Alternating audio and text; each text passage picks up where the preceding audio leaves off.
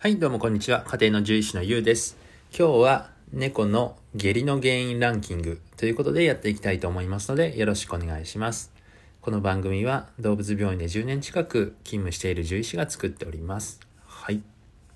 えーあなたの愛病、猫ちゃんですね。えー難便や下痢をしていませんか？日常ですね、よく診察する症状の一つに、えー下痢があります。実は重大な病気が隠れている可能性がありますので、その原因を10位がランキングにしてみました。順位は、えー順位ですね。1位、2位の順位は、あの、独断なんですけれども、頻度が多いか、命に関わるか、あと意外性などを基準にして作ってみました。もちろんですね、えーまず下痢を見つけたら動物病院に早めに行ってほしいですが、えーこの番組がですね、診察の内容や病気の診断の説明の補助になればと、え思います。はい。で、全部で6つありますね。えーで、えー6位からいきますけれども、第6位、甲状腺機能亢進症ですね。すいません。ちょっとね、今日だいぶ外の風が強いみたいで、あの、音が入ってたらすいません。あの、だいぶね、今日寒いんですよね。雪は降ってないんですけれども、はい。えーと、で、甲状腺機能亢進症ですね。え10歳以上の猫ちゃんの10%以上がなるっていうふうに言われています。で症状がですね結構元気に見えることが多くって早期発見しにくい病気なんですね、えーなのでまあ下痢の頻度はそこまで、えー出ないんですけれども、まあ、意外という意味で、えー第6位、えー見逃しやすいという意味で第6位に、えーランクインしました。でよくある症状は、えーまあ、下痢に関しては15%でそんなに多くはないんですね。でその他によくある症状として体重減少が88%食欲が増えるっていうのは49%嘔吐も嘔吐も同じく49%ですね。あと退院多尿といってお水飲む量が増えておしっこがいっぱい出るっていうのが36%です。あとは8%なんですが便が増えるっていうのもありますね、はい。なのでまあよく食べるのにですね、えー痩せてくると。あとまあ嘔吐とか下痢とか出てくる場合には、えーこの病気があのありえあの考えておいた方がいいと思います。はい。で次ですね。第5位。寄生虫ですね。まあ、寄生虫というとあのまあ虫をイメージすると思うんですけれども、まあ、目には見えないんですね、まあ、ジアルジアというようなものがいてですねこれが下痢の原因になることがあります。まペットショップや繁殖施設で、えかなり多いというふうに言われていて、まあ、かなりといってもまあ10%以上、まあ、1割以上なんですがあのまあまあ多いですね。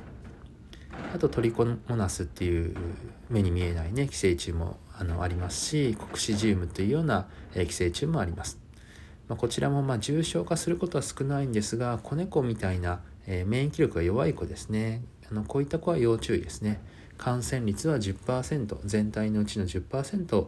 感染が確認されたっていう報告もあります。あとはまあイメージ通りにもイメージ通りの、虫ですね。ちょっとこう細長いような海虫だったりとかあのすごい名前のですねマンソン列島常虫っていうなんかかっこいい名前の寄生虫とかもいるんですね。なのでそういうので、えー下痢をすることもありますね。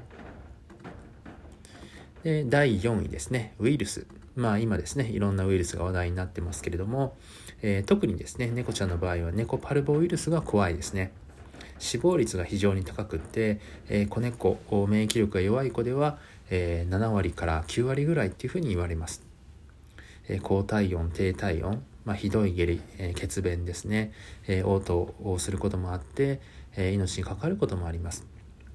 なので子猫さんの場合には必ずワクチンをですね打ってあげてくださいワクチンで予防できる病気ですからね、えー特効薬がありませんので、えー必ずワクチンをお願いします。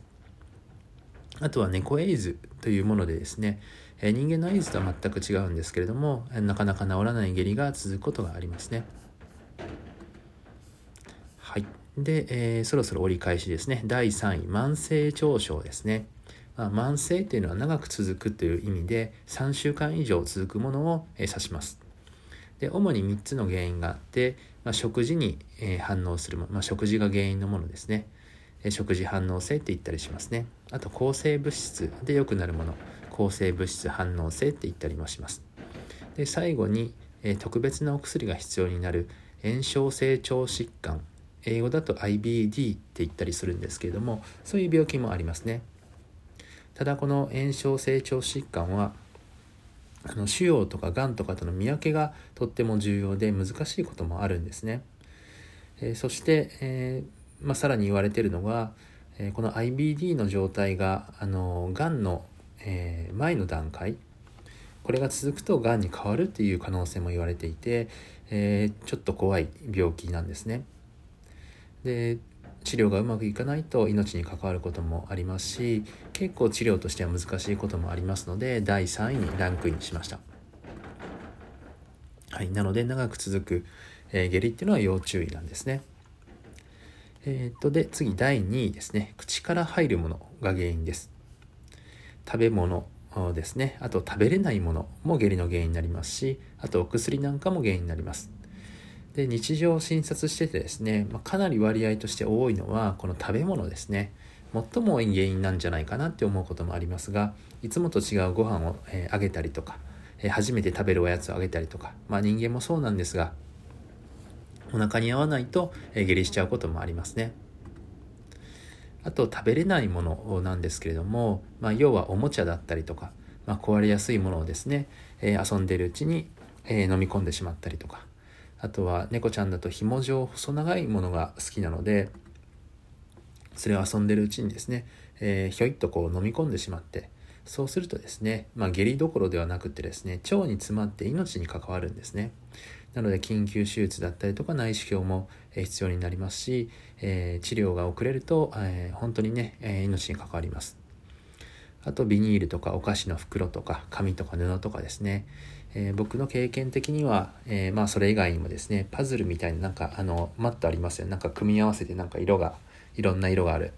あのマットをかじって食べちゃったりとか。あとネズミのおもちゃですね。あれなんであんなに食べやすくできてるのかっていう感じなんですけれども。あのネズミのおもちゃは要注意ですね。あと毛玉が腸に詰まって手術した子もいましたね。はい。であとはお薬ですね、まあ、動物病院なので、まあ、お薬出すんですけども、まあ、お腹に合わないと下痢しちゃうこともあります。まあ、こればっかりはねちょっとまあ飲ませてみないとわからないんですが、まあ、ほとんど大丈夫なんですけれども、まあ、ごくまれにそういうこともありますね。で1位に行く前に軽く番外編ですね、えー、ストレス、えー、猫ちゃんもストレスで下痢をすることもあります。まあ、お客さんが来て怖がってたりとか工事が始まってうるさかったりとか、えー、そういったこともあります。まあ、ただですね、まあ、ストレスがもともと持っていた病気を、えー、分かりやすくするっていうこともありますのでもともとウイルスがいたりとか寄生虫がいて、えー、ストレスがきっかけとなってうわーっと症状として出てくるっていうこともありますのであのそういうところは注意ですね。では最後ですね。第1位、えー、第1位は、え腫瘍がんですね、え最近とっても増えているのがリンパ腫というようながんですね、えこれは命に関わるもので、えー、僕の経験としてもここ12年ぐらいで結構割合増えてきたかなっていう印象です。発見が結構遅れることが多いのとあと現代現在の獣医療では完治は困難なんですね。で最も多いがんというふうに言われていて猫ちゃんの腫瘍全体の 22%22.9% もという割合を占めるというふうに言われています。よくある症状としては嘔吐や下痢がですね、まあ、出てくるのはもちろんなんですけれども以前より、まあ、時々今までは1ヶ月に12回だったのがここ最近週に1回ぐらい吐くようになったりとか週に1回ぐらい下痢をするようになったりとかまあ難便があのちょっと続いてまた良くなってやっぱりまた出てきたとかそんな感じですね。あとは体重減少は確実にあることが多いのでえー、まあ、体重を測れば一発なんですけれども意外と気づけないことがあるんですね。というのは飼い主さんっていうのは毎日見ているので、まあ、小さな変化に、え気づけないこともあるんですね。はい、なので、えー、そんなところですね、えー、猫ちゃんの下痢の原因、え、6つ、え紹介させてもらいました。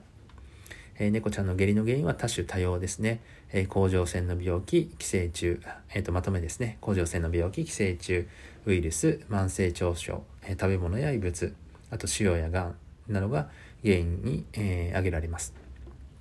どの病気も命に関わることがありますので早期発見と早期治療が大切だと思いますから、えもしですね、えご心配な場合にはあの早めに